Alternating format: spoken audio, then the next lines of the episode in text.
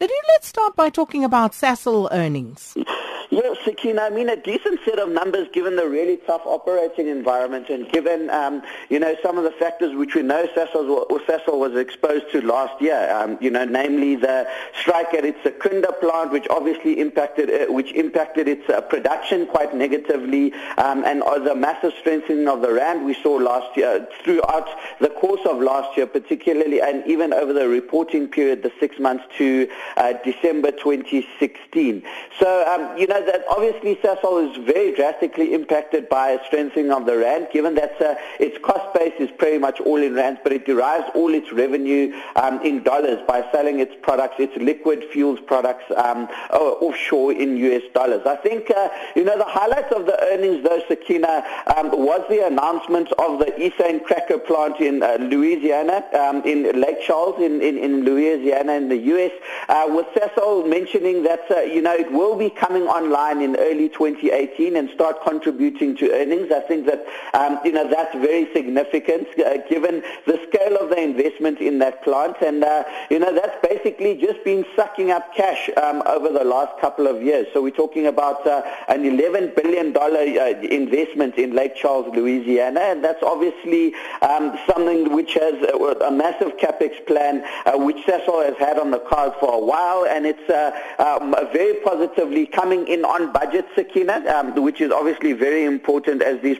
as uh, uh, with regards to these large-scale projects, projects which usually uh, run uh, over budget and come in late. Uh, so, Sakina, um, Sasol mentioning that that's going to be coming online soon. So th- that's important for two reasons. One, it's going to the capex is no longer going to be a drag on earnings and a drag on cash flow.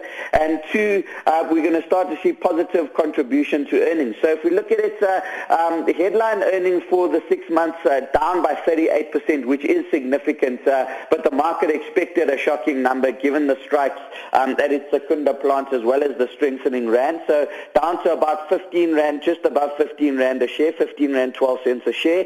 Um, and we're going to see that number significantly enhanced um, in the, well, by the time the 2018 financial year comes as uh, profits from the Louisiana plant uh, start to come online. So, uh, you know, the market reacting quite positively uh, to the results, with the share ending up uh, firmly for the day. Um, but, uh, you know, Sasol Sakina, quite frankly, still offering quite an interesting opportunity below 400 Rand a share. Um, you know, you're still seeing a company that's trading on uh, quite a decent multiple of around about 10 times forward earnings. Um, and you're getting a whole lot of optionality of the Louisiana plant coming online. And, uh, you know, the, the Sasol says that they, they uh, you know, planning for um, an oil price of between between 40 and 50 dollars a barrel, and as long as the oil price is um, in that range of between 40 to 50 dollars a barrel, um, you they're making decent margins and they're making decent amounts of cash flow. And of course, the oil price is uh, well above 50 dollars a barrel at the moment. And in fact, um, they mentioned that they've hedged their exposure um, at around about 47 dollars a barrel. So the bottom line, Sakina, is that uh, they are cash flow generative at these levels. Um, you know, they're the only or the largest company in the world for, in, in terms of converting, uh, you know, fuels into, li- or, or coal into liquid fuels. And, uh, you know, that's a massively impressive piece of technology. And uh, the ethane cracker in Louisiana, um, you know, is going to just further supplement earnings. So, Sakina, a fairly good long-term story to tell as long as, uh, you know, they keep on track with the Louisiana plant, um, as long as the RAND remains fairly stable, um, and as long as, uh, you know, they uh, go into a better negotiation negotiation in, with the unions uh, in, in terms of wage negotiations this year, and we don't see those strikes coming back. Interesting developments there. And uh, what about Bidvest and their earnings, Nadir? Yeah, it's, it's, it's quite an interesting one, Sakina, because, you know, this time last year, the CEOs of many South African incorporated businesses, when I say that, I mean, you know, businesses which are very much exposed to the South African macroeconomic story and not deriving a significant portion of their revenue from offshore. Uh, many of the CEOs of those businesses, um, you know, turned very, or, or, adopted a very bearish tone. You know, I mean, we saw, uh, we were still reeling or recovering from Nenegate. Um, you know, we had a, a lot of political political instability locally. We had, uh, you know, fears about a very slow economic growth in South Africa, and uh, we see that coming through in the numbers. And business confidence really resulted in companies not investing in the South African economy. Um, you know, it was quite interesting to hear the tone of Bidvest CEO yesterday um, in terms of, uh, you know, what is their belief in terms of business confidence and what are they doing to supplement earnings, and a lot more positive tone adopted, Sakina. Um, you know, obviously the rand has strengthened significantly um, over the last one year. There's a lot less political noise um, in the arena, although there still is a little. There's a lot less political noise in the arena, and I think the most important thing, um, you know, is that the economy is definitely moving from strength to strength. So a lot of these SA incorporated companies like Bidvest, because remember after spinning out the food services business and listing it separately, um, Bidvest is, you know, predominantly a South African business with some, you know, with some minor operations in, in, in the UK.